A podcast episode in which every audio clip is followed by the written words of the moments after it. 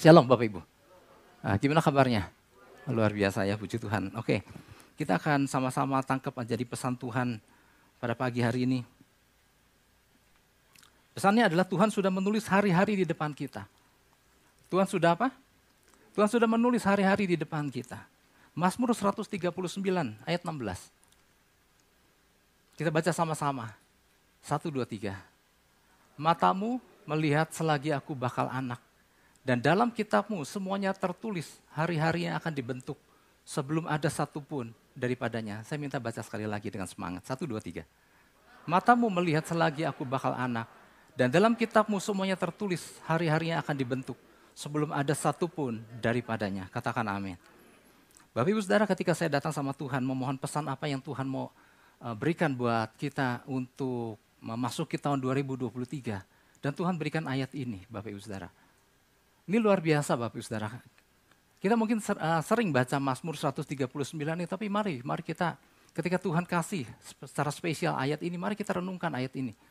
Matamu melihat selagi aku bakal anak, dan dalam kitabmu semuanya tertulis hari-hari yang akan dibentuk sebelum ada satupun daripadanya. Saya mau jelaskan matamu melihat selagi aku bakal anak.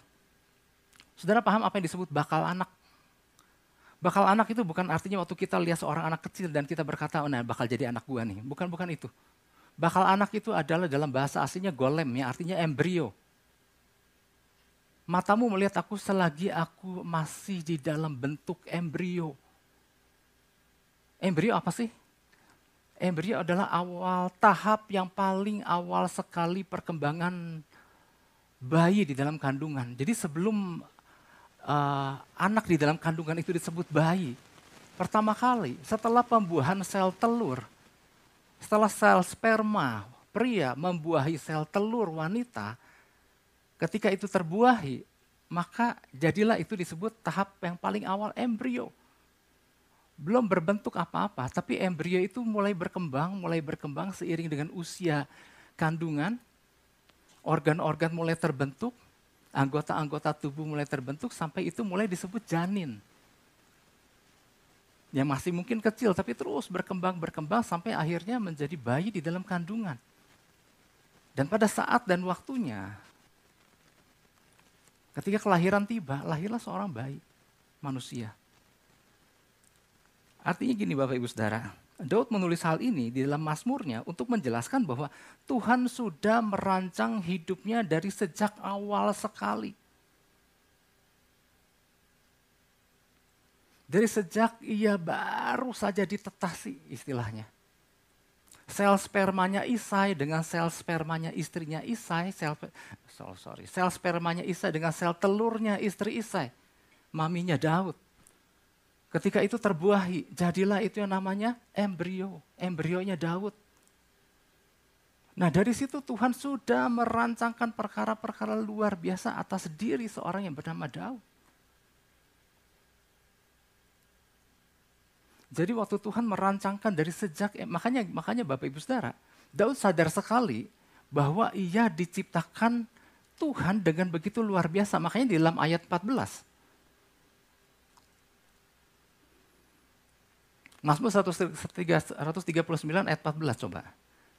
Aku bersyukur kepadamu oleh karena kejadianku dahsyat dan ajaib. Daud sadar sekali bahwa ia diciptakan dengan dahsyat dan ajaib dari sejak benih. Dari sejak pembuahan terjadi, di situlah Tuhan beracara dalam hidup Daud. Sampai Daud dilahirkan, apakah cuma sampai Daud dilahirkan? Enggak. Terus hari lepas hari hidup Daud, Daud muda, Daud remaja, Daud dewasa, Daud tua, sampai Daud menyelesaikan hidupnya dengan finishing well.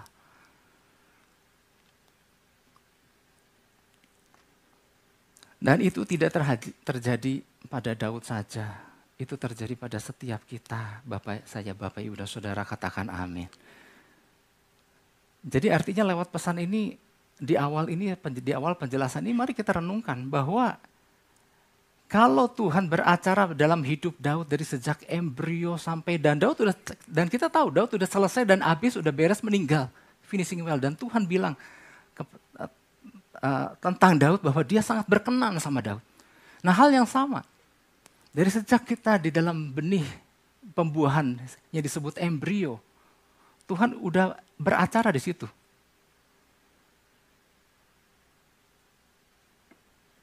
Sampai kita dilahirkan. Apakah setelah kita dilahirkan selesai? Oh enggak. Hari-hari yang akan kita jalani itu sudah dicatat oleh Tuhan. Bahkan hari-hari yang di depan sebelum kita jalani itu sudah dicatat sama Tuhan. Jadi Bapak Ibu Saudara, ada kitab yang Tuhan gunakan untuk menulis hari-hari yang akan kita jalani sebelum kita menuju kepada hari itu. Jadi Tuhan sudah merancangkan seluruh jalannya kehidupan kita dari sejak kita dibuahi sampai nanti suatu hari kita selesai menjalani kehidupan ini. Tuhan sudah tulis hari-hari kita. Dan sekarang saya mau tanya, hari-hari yang biasakah yang ditulis sama Tuhan? atau hari-hari yang dahsyat. Hari-hari yang dahsyat. Kehidupan yang dahsyat. Kehidupan yang memuliakan Tuhan. Nah ini Bapak Ibu Saudara. Nah latar belakang daripada Mazmur ini menarik Bapak Ibu Saudara. Mazmur ini muncul dalam kondisi yang gak biasa. Kenapa Mazmur 139 ini ditulis? Karena diawali pada masa itu, orang-orang pada masa itu hanya percaya bahwa yang namanya pribadi yang maha tahu hanya dewa dan raja.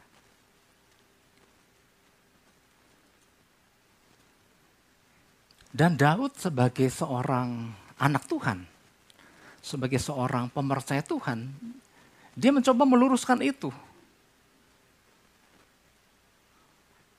Dewa-dewa nggak maha tahu. Dia sebagai raja juga nggak maha tahu. Yang maha tahu adalah Tuhanku, kata Daud. Nah ini yang Daud mau luruskan kepada masyarakat pada waktu itu bahwa hanya Tuhanku sajalah yang maha tahu. Maka Mazmur 139 ini Bapak Ibu Saudara, kalau kita ikuti dari sejak awal, baca dari pasal yang dari ayat yang pertama sampai ayat 24, di situ berbicara tentang kemahatauan Tuhan. Di situ di, di, di, dikatakan Tuhan engkau menyelidiki dan mengenal aku. Engkau tahu ketika aku duduk dan berbaring. Sebelum meluar, lidahku meluarkan perkataan kau sudah mengetahuinya Tanganmu menjaga aku dari depan, dari belakang, dan tanganmu menudungi aku dari atas. Bapak Ibu Saudara kalau kita perhatikan di Mazmur 139 ini berisi tentang hari-hari kemahatauan. Hari-hari di mana Daud menjelaskan bahwa Tuhannya adalah Allah yang maha tahu.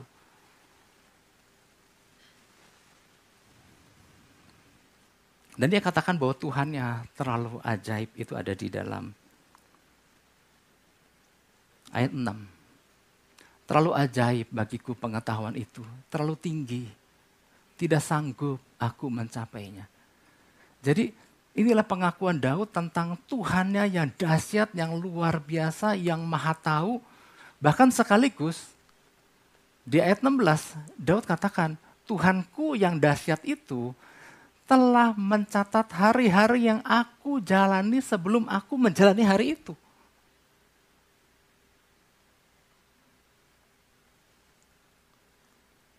Jadi setiap kita, Bapak Ibu Saudara, Tuhan punya kitab tentang kita satu persatu. Tentang hari-hari yang akan kita jalani sebetulnya dari sejak embrio. Sampai hari ini. Dan sampai sepanjang 2023 dan terus sepanjang tahun-tahun ke depan. Sampai peran kita selesai di bumi ini. Dan semuanya Tuhan sudah tulis hari-hari yang dahsyat Katakan amin. Nah ini yang Tuhan mau lewat pesannya ini yang Tuhan mau sampaikan kepada saya Bapak Ibu dan Saudara. Bahwa wow Tuhan tuh sudah mencatat perkara-perkara luar biasa yang akan kita jalani. Waktu 2022 kemarin Tuhan sebetulnya sudah mencatat hari-hari kita sepanjang 2022. Nah tinggal kita bandingkan apakah waktu itu kita berjalan bersama Tuhan. Atau kalau kita berjalan sendiri dengan kehendak sendiri. Karena gini, hari-hari yang Tuhan sudah tulis itu dahsyat dan luar biasa. Nah, hari-hari ke depan di 2023 ini hal yang sama. Ada perkara-perkara luar biasa yang Tuhan sudah tulis. Tuhan sudah apa? Tuhan sudah tulis di dalam kitabnya. Nah ini menjadi pesan Tuhan. Ini menjadi pesan Tuhan bagi kita. Tuhan menyatakan bahwa ketika ia menciptakan manusia dengan caranya yang dahsyat dan ajaib, ia ciptakan berikut dengan satu persatu rencananya atas setiap manusia. Dan semua rencana yang dahsyat dan ya atas satu persatunya kita tersebut telah ia tulis dalam sebuah kitab. Di dalam bahasa aslinya Shefer. Shefer itu kayak buku atau akte atau kitab hukum. Artinya Tuhan tulis secara khusus. Bukan Tuhan lagi kira-kira gitu. Tuhan merancangkan setiap kita satu persatu dan ditaruh di dalam sebuah kitab yang berkekuatan hukum. Ya suatu hari nanti kitab itu akan dibuka. Karena ada beberapa kitab yang akan dibuka nanti. Dan semua rencananya dahsyat satu persatu kita tersebut yang ditulis dalam Shefer itu berisi hari-hari yang luar biasa tentang kita, saya, Bapak, Ibu, Saudara satu persatu. Nah kitab ini, buku ini berbeda dengan buku diary, buku harian. Karena buku harian itu nggak tahu siapa di sini yang yang masih tulis buku harian. Buku harian, hari-hari eh, tanggal segini saya melakukan apa dan lain-lain. Oh, masih ada ya. Anak-anak muda, apakah ada yang ada yang, ada yang tulis buku harian? Oh, ada beberapa. Oke, oke, puji Tuhan. Nah, ini beda dengan buku harian karena buku harian mencatat pencat, melaku, uh, kita mencatat aktivitas kita hari itu. Misalnya kalau kita hari ini tanggal 1 Januari 2023, nah nanti mungkin apakah sore atau apakah malam kita catat buku aktivitas kita sepanjang hari ini jam sekian, jam sekian, jam sekian, atau perasaan hati kita. Nah ini berbeda pula, itu buku harian. Ini berbeda pula dengan yang namanya buku riwayat hidup atau biografi di mana yang dicatat di dalam buku itulah hari-hari yang pernah dijalani. Kalau itu biografi tentang seseorang, itu mencatat seluruh perjalanan hidup orang tersebut. Biasanya orang-orang tertentu yang bukunya yang, yang perjalanan hidupnya dicatat. Itu buku perjalanan sejarah seseorang yang telah dicatat. Tapi buku yang Tuhan, kitab yang Tuhan gunakan untuk menulis tentang kita adalah hari-hari ke depan yang akan kita jalani Tuhan sudah rancangkan dan semuanya hal-hal dahsyat dan luar biasa. Tapi jangan disalahpahami, hari-hari yang Tuhan catat hal yang dahsyat dan luar biasa bukannya hari-hari tanpa masalah. Karena Tuhan gak menjanjikan perjalanan kita tanpa masalah. Dan jangan dianggap hari-hari dahsyat yang Tuhan telah catat adalah tanpa halangan dan rintangan. Itu akan masalah itu, tantangan, halangan, rintangan itu akan tetap mewarnai. Karena salah satu cara Tuhan membentuk dan mendewasakan kita dengan melibatkan tantangan, halangan, rintangan itu. Tetapi ujung-ujungnya adalah semuanya untuk membawa kita dari kemenangan kepada kemenangan, katakan amin. Untuk membawa kita di tengah kondisi mungkin waktu kita menghadapi tantangan kita lagi dalam keadaan berat sekalipun. Hidup kita tetap memuliakan Tuhan. Artinya gini, tantangan boleh datang, tapi waktu kita berjalan sesuai dengan hari-hari yang Tuhan telah tulis, seperti apa pun kondisi kita, Tuhan dimuliakan. Kan ada orang yang udah terpuruk, Tuhan di, di, di, di, disalah-salahin kan. Ketika jalan hidupnya entah ke mana, ah percuma ikut Tuhan. Nah, yang pasti orang-orang yang model gitu nggak berjalan di dalam kitab yang Tuhan telah tulis. Karena nggak ada di jalan perjalanan kita telah tulis ada hujatan terhadap Tuhan, ada hujatan terhadap gereja Tuhan atau mempermalukan nama Tuhan, nggak ada. Ah percuma dengan segala pesan Tuhan, buktinya hidup aku begini. Nggak ada tuh perkataan-perkataan yang kayak begitu.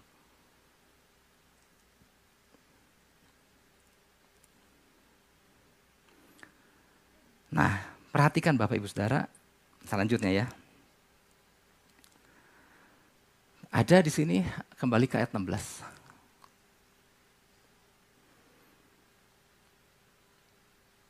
semuanya di dalam dan dalam kitabmu semuanya tertulis hari-hari yang akan dibentuk. Nah, jadi Tuhan menulis dalam kitabnya tentang kita akan hari-hari yang akan kita jalani. Di sini dikatakan hari-hari yang akan dibentuk. Ya, hari-hari yang akan kita jalani. Nah, di dalam bahasa aslinya adalah yatsyar. Kata yang di, yang akan dibentuk itu yatsyar adalah gini. The day he fashioned me. Hari-hari yang akan dibentuk adalah hari-hari di mana Tuhan telah merancangkan dan Tuhan mendandani aku, kata Daud. Artinya, kalau kita lihat perjalanan hidup Daud dari seorang, dari lahirnya, atau dari embrionya, sampai lahirnya bayi Daud, sampai menjadi Daud seorang remaja, dan kita udah tahu kan di dalam Alkitab kita telah tertulis seluruh rangkaian perjalanan Daud sampai matinya. Kita lihat semuanya adalah hari-hari yang dia lewati. Bagaimana Tuhan mendandani Daud. Tuhan mendandani Daud. Dari seorang anak remaja, penggembala kambing domba, suatu hari didatangi oleh Nabi Samuel, datang kepada keluarganya Isai, dan mengurapi salah satu anak Isai yang kata Tuhan salah satu anaknya akan menjadi raja. Dari situ kita melihat Daud didandani hari lepas hari. Dari seorang anak kecil biasa sampai seorang yang diurapi Tuhan. Sampai yang kemudian Tuhan taruh di dalam sebuah pertarungan dengan Goliat. Sampai segala hal yang tercatat tentang Daud yang luar biasa yang Tuhan sudah rancangkan tentang dia. Meskipun ada hari-hari kelamnya Daud di situ. Sampai Daud menjadi raja, sampai Daud mengakhiri hidupnya. Itu semua Tuhan sudah catat lebih dahulu sebelum Daud menjalani itu. Dan hal yang sama Bapak Ibu Saudara. Waktu Tuhan sampaikan pesan ini, Tuhan lagi hanya mengingatkan gini, eh, menjalani tahun 2023 dan selanjutnya hidup hidup kita. Ingat bahwa seluruh rangkaian perjalanan hidup kita sudah Tuhan catat. Katakan amin. Maka waktu kita berjalan sesuai dengan apa yang Tuhan catat, waktu kita mendekat kepadanya, maka di situlah hari-hari kita akan didandani oleh Tuhan. Diperlengkapi, didandani, dipenuhi. Jadi kalau kita ngerti tentang rancangan Tuhan, Bapak Ibu Saudara, kita akan melewati hari lepas hari. Hidup kita kita jalani masuk 2023, puji Tuhan. Apa pun yang dikatakan orang, kalau kita tahu bahwa Tuhan sudah merancangkan perkara-perkara luar biasa atas kita. Yang dibutuhkan adalah gini, respon kita karena waktu Tuhan merancangkan sebuah perjalanan hidup yang luar biasa atas setiap masing-masing kita, bukan artinya otomatis itu terjadi pada kita. Kecuali kalau kita melekat berjalan sama Tuhan. Waktu kita datang, belajar mengenalnya, belajar mengikuti arah langkahnya.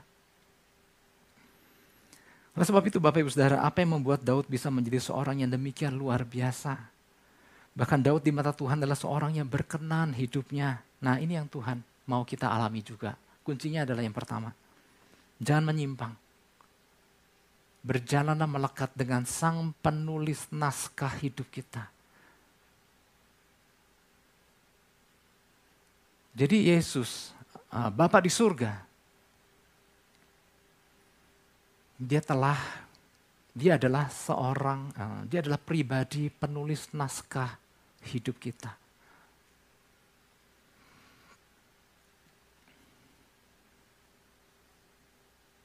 Oke, saya mau ajak kita buka Mazmur 139 ayat 23 sampai 24. Mazmur 139 ayat 23 sampai 24. Selidikilah aku ya Allah dan kenalah hatiku Ujilah aku dan kenalah pikiran-pikiranku. Lihatlah apakah jalanku serong, dan tuntunlah aku di jalan yang kekal.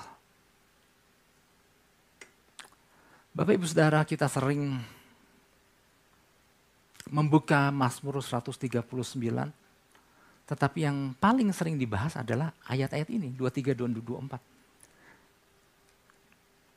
Betul nggak salah. Daud sering kali kita bahas adalah seorang yang merendahkan hatinya, bahkan merendahkan dirinya di hadapan Tuhan.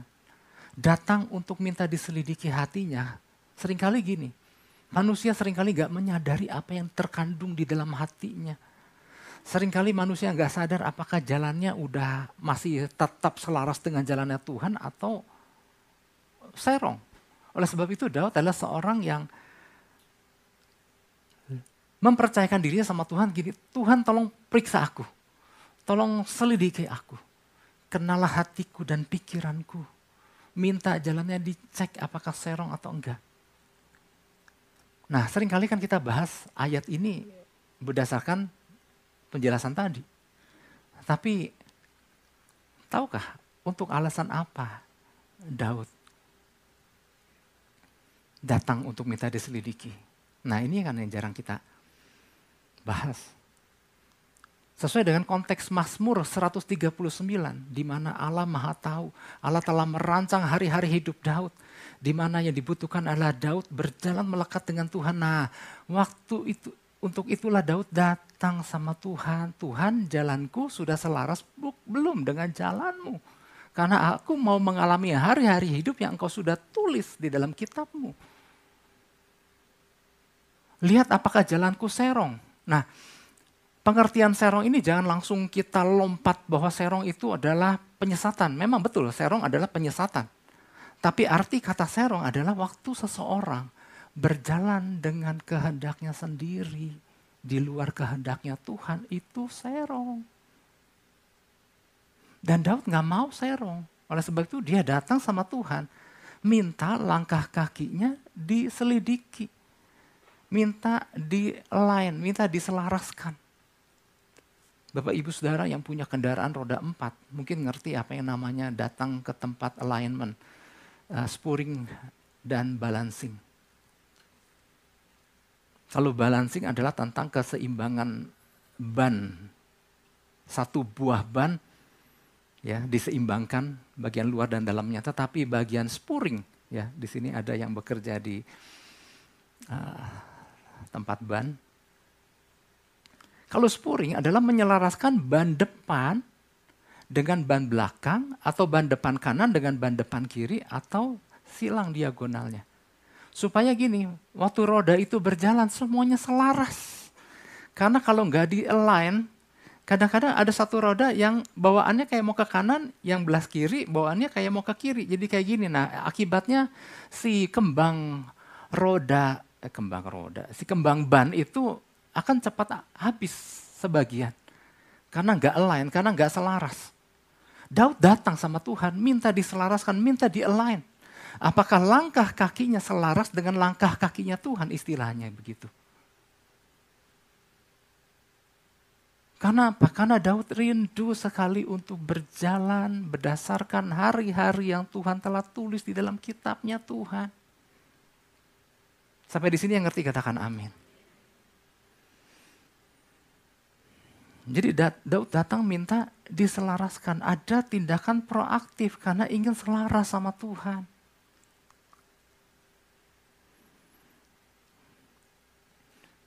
Nah kata apakah, jalanku serong? Nah kata serong di sini yang digunakan adalah outshape. Outshape adalah menyimpang. Outshape adalah jalan yang pedih, sakit, dan makin merosot. Nah Daud nggak mau kehidupannya makin merosot dan menjauh dari Tuhan. Arti kata outshape adalah letih, lelah, dan menjauh dari Tuhan. Menjauh dari rancangan. Itu yang dikatakan serong.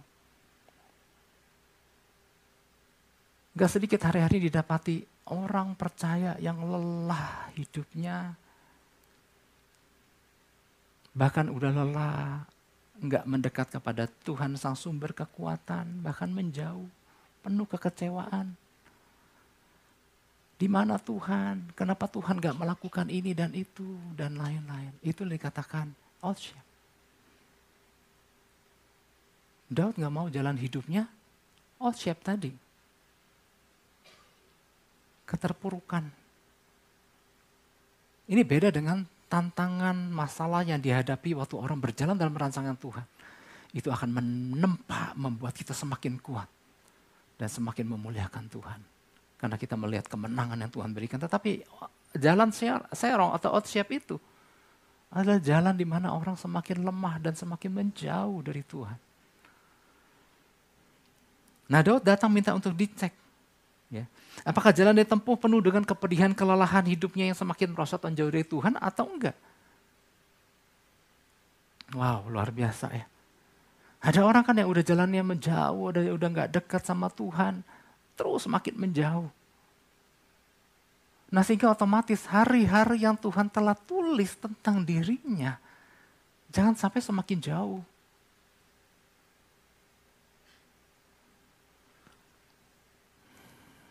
Betapa lelahnya orang yang demikian Bapak Ibu Saudara. Ikut Tuhan tapi nggak mengalami lonjakan apa-apa. Ikut Tuhan tapi nggak happy. Ikut Tuhan tapi tawar hati. Ikut Tuhan tapi penuh kekecewaan. Ikut Tuhan tapi penuh kemarahan. Itulah sebabnya Daud bilang, tuntunlah aku di jalan yang kekal. Bimbing aku, arahkan langkah kakiku untuk selaras dengan jalan yang kekal itu, jalan Tuhan. Nah pertanyaan adalah gini, apakah kita sudah berjalan ya sesuai dengan agendanya Tuhan?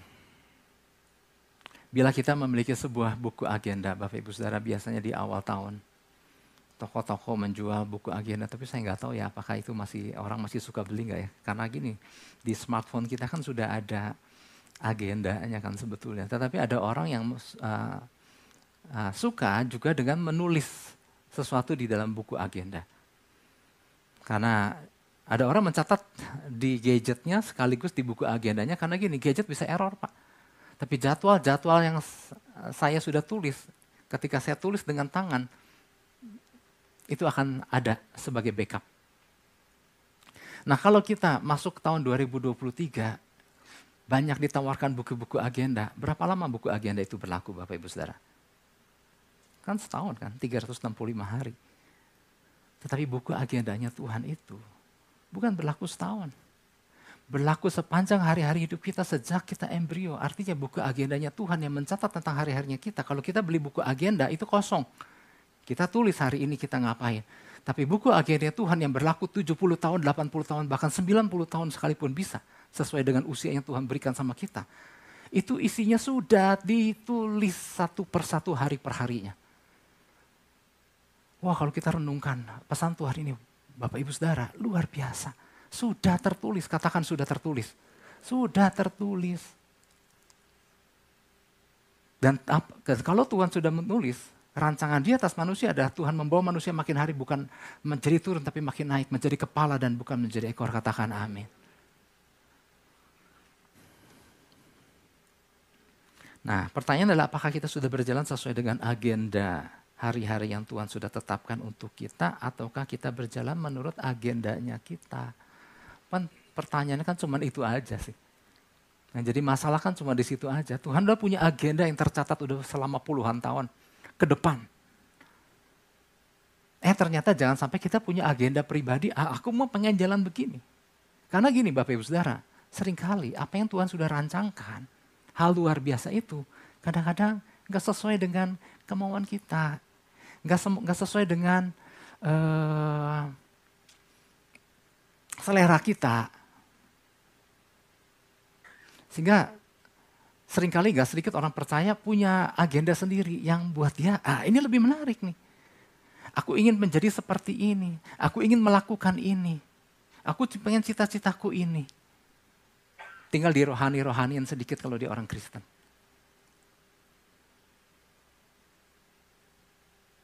Artinya, apa yang Tuhan sudah rancangkan mungkin gak sesuai dengan maunya kita. Yusuf hampir saja keluar dari rencananya Tuhan, dari agenda yang dari naskah hidup yang Tuhan sudah catat, Yusuf hampir keluar, Daud hampir keluar. Oke Yusuf lah ceritanya, nggak usah semua. Yusuf hampir-hampir keluar karena gini, Yusuf nggak menyangka kenapa jalan hidupnya kok jadi begini. Hari-hari yang dia jalani waktu dia bersama-sama dengan keluarganya kan begitu indah. Bahkan dia dikatakan anak kesayangan daripada ayahnya. Yakub memberikan jubah yang indah, yang berwarna-warni buat Yusuf. Sehingga Yusuf begitu indah hidupnya. Penuh dengan segala fasilitas spesial buat dia. Dan ternyata hal ini membuat kakak-kakaknya iri. Nah inilah awal mula di mana Tuhan mau bawa Yusuf ke dalam perkara yang luar biasa. Tapi buat Yusuf kok hidupku jadi begini. Tapi hidup yang jadi begini menurut Yusuf itu kita lihat ada sebuah grafik yang makin naik. Ada orang percaya yang kenapa hidupku bagi begini dan kemudian makin menjauh sama Tuhan dan makin terpuruk. Nah itu bukan agendanya Tuhan. Daud, eh, Yusuf gak menyangka kalau kakak-kakaknya masukin dia ke sumur kering. Kemudian ada kakaknya yang kesian dia angkat lagi tetapi bukannya dibawa pulang tapi dijual kepada pedagang Midian. Pedagang Midian jual Yusuf sebagai budak belian kepada Potifar. Dan di rumah Potifar untuk sementara waktu, untuk sekian lama, untuk sekian waktu uh, lamanya Yusuf bekerja di rumah Potifar. Dan kemudian kan kita tahu ada kisah di mana istri Potifar menggodanya. Nah ini adalah cara di mana si musuh berusaha untuk mengeluarkan seseorang dari naskah hidup yang telah ditulis oleh Tuhan. Istri Potifar berusaha untuk mengajak Yusuf tidur supaya Yusuf keluar. Tapi yang luar biasa, Yusuf tetap mempertahankan dirinya untuk tetap selaras dengan jalannya Tuhan meskipun gak enak. Maaf aku gak mau lakukan itu karena aku lebih takut sama Allahku.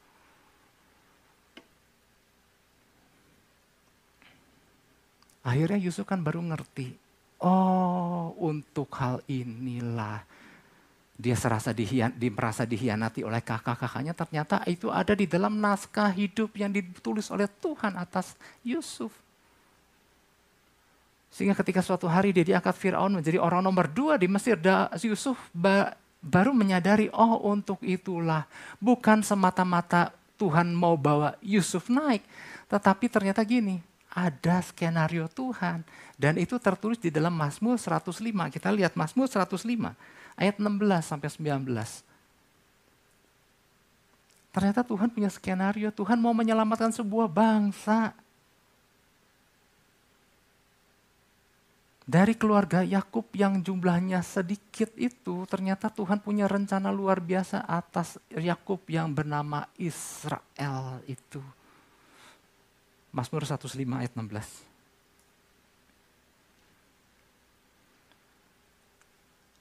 Di sini ada cuplikan. Ketika ia mendatangkan kelaparan ke atas negeri itu dan menghancurkan seluruh persediaan makanan. Pada masa itu sengajanya Tuhan dibuat sebuah kelaparan. Karena apa? Ada satu bangsa kecil yang kelak menjadi besar yang harus diselamatkan. Ayat 17. Diutusnya seorang mendahului mereka namanya Yusuf yang dijual menjadi budak. Yusuf bingung kenapa hidupku jadi budak belian, kemarin hidupku enak. Ternyata ada dalam naskah, ada dalam skenario Tuhan. 18. Mereka mengimpit kakinya dengan belenggu, lehernya masuk ke dalam besi. Di dalam kisah Yusuf kan gak pernah tercatat kan. Waktu Yusuf dibawa sebagai budak belian kan, itu dia dipasung lehernya masuk ke dalam besi, dibawa, udah kayak binatang. Tapi itu adalah dalam skenario Tuhan untuk membawa Yusuf kepada kemenangan ayat 19. Sampai saat firmannya sudah genap dan janji Tuhan membenarkannya. Baru Yusuf menyadari, wow. Untuk aku terus melekat sama Tuhan, kata Yusuf. Coba kalau aku ladeni itu istri Potifar. Nggak akan jadi aku begini. Dan rencana Tuhan untuk menyelamatkan sebuah bangsa. Mungkin gagal lewat cara Yusuf, tapi Tuhan punya skenario lain demi untuk menyelamatkan bangsa Israel itu. Ini harus kita pahami bahwa Tuhan punya skenario yang luar biasa. Tuhan mencatat naskah hidup kita. Seperti drama lah, ya. Waktu kemarin perayaan Natal kan kita menyaksikan sebuah drama kan itu dicatat dulu kan, ditulis dulu skenario nya kan. Siapa yang akan memerani apa? Bagaimana masing-masing peran kita uh, seorang yang menyandang peran itu harus bagaimana bersikap, berakting dan lain-lain. Dan itu semua dilakukan tepat sesuai naskah yang ditulis oleh penulis naskah. Saudara bayangkan kalau udah ditulis naskah, drama yang luar biasa, tapi kemudian pemainnya, ah aku mau pengen begini. Maka akhirnya menjadi sebuah drama kacau.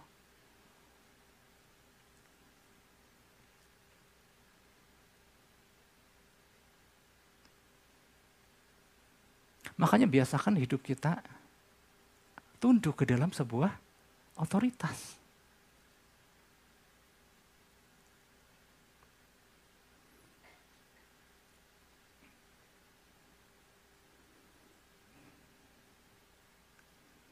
Saya di depan nggak pakai masker ini bukan lagi sok-sokan.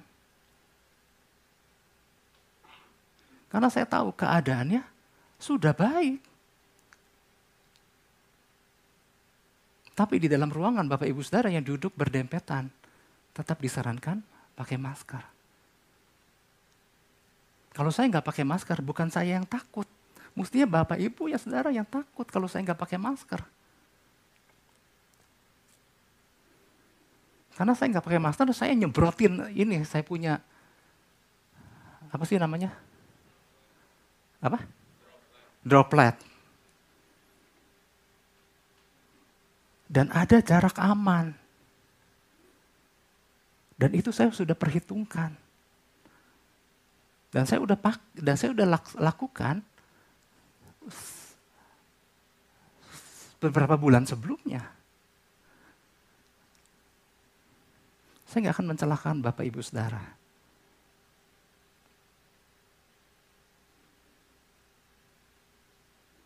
Bukankah kita waktu berdoa kita rindu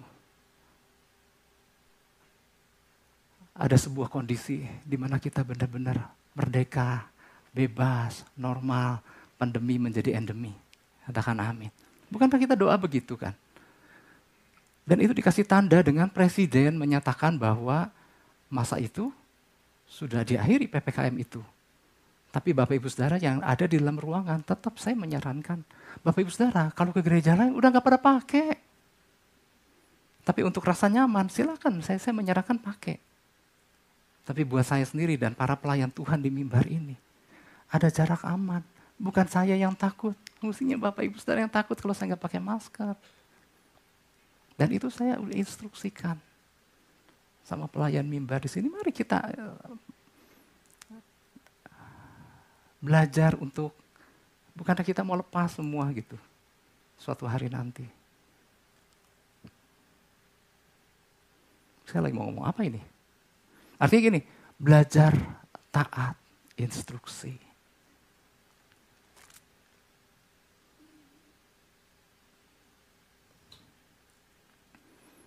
Hari ini Bapak Ibu Saudara saya akan berlama-lama. Hari ini tanggal 1 Januari 2023. Semua orang saling mengucapkan selamat. Kiriman WhatsApp, pesan demi pesan, sejak sepanjang kemarin malam pergantian sampai hari ini mungkin ya tolong jangan pada dibalas dulu fokus sama khotbah dulu. Orang mengucapkan selamat disertai dengan doa ayat firman pengharapan apa yang diharapkan dirindukan di tahun 2023 nggak salah dengan semuanya itu. Tapi mari perhatikan pesan Tuhan. Tuhan sudah mencatat hari-hari yang akan kita jalani. Hal yang luar biasa yang penting adalah yuk melekat sama Tuhan sang pembuat naskah hidup kita itu. Yang dibutuhkan adalah belajar menyelaraskan diri kita. Ya. Frekuensi kita sama frekuensi Tuhan, yuk cocokkan. Bapak Ibu Saudara kalau saya pakai alat ini, ini kan nggak ada kabel terhubung ke depan, tapi pakai apa? Pakai jalur frekuensi. Kenapa Bapak Ibu Saudara bisa dengar suara saya? Karena ada frekuensi yang klop dengan frekuensi receiver ada alat kecil di pinggang saya, dan di ruang multimedia ada receivernya, dan itu frekuensinya klop. Kalau klop, maka suara saya nyambung ke speaker. Dan Bapak Ibu Saudara bisa menikmatinya. Hal yang sama, waktu kita rindu berjalan sama Tuhan, frekuensi kita sama frekuensinya Tuhan harus klop supaya kita bisa mendengar arahan langkah kaki kita berjalan di dalam track yang Tuhan sudah rancangkan buat kita.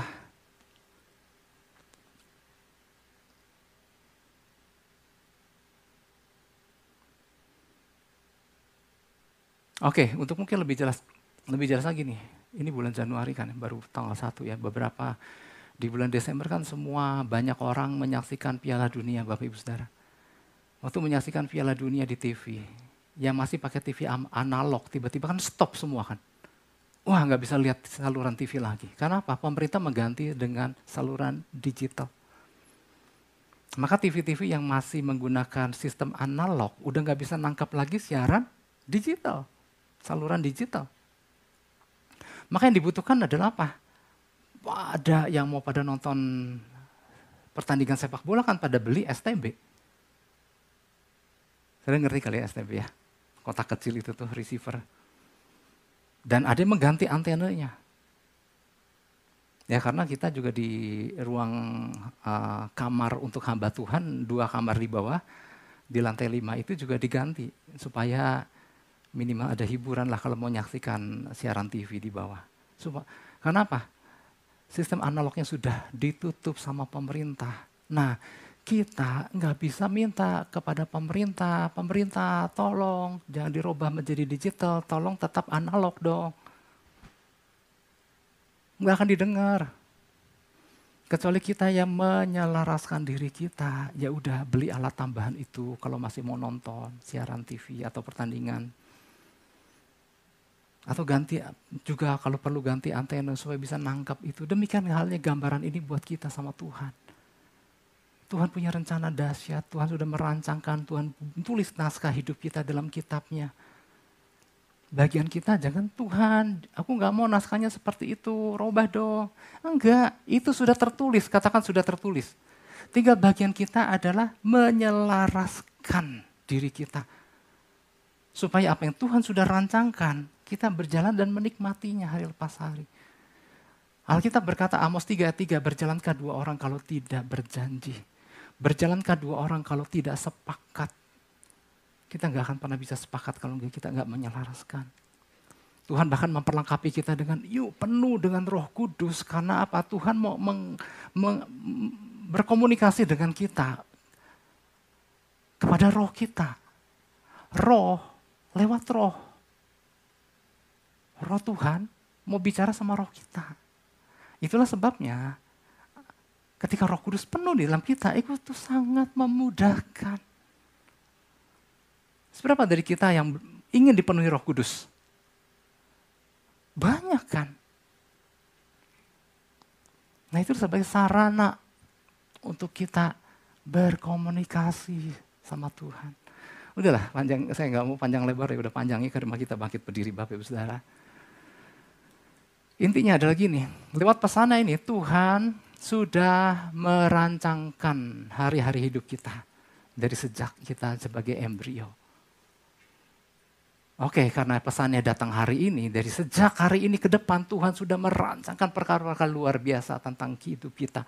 Dan semua adalah hari-hari yang luar biasa daripada kita. Yang dibutuhkan adalah, Tuhan aku mau mengalaminya. Bapak di dalam nama Yesus, Aku mau katakan setelah aku mendengar firman pesan Tuhan ini, Tuhan aku mau berjalan dalam rancanganmu. Sebagaimana engkau sudah tuliskan di dalam kitabmu hari-hari yang akan kami jalani hari-hari yang luar biasa itu.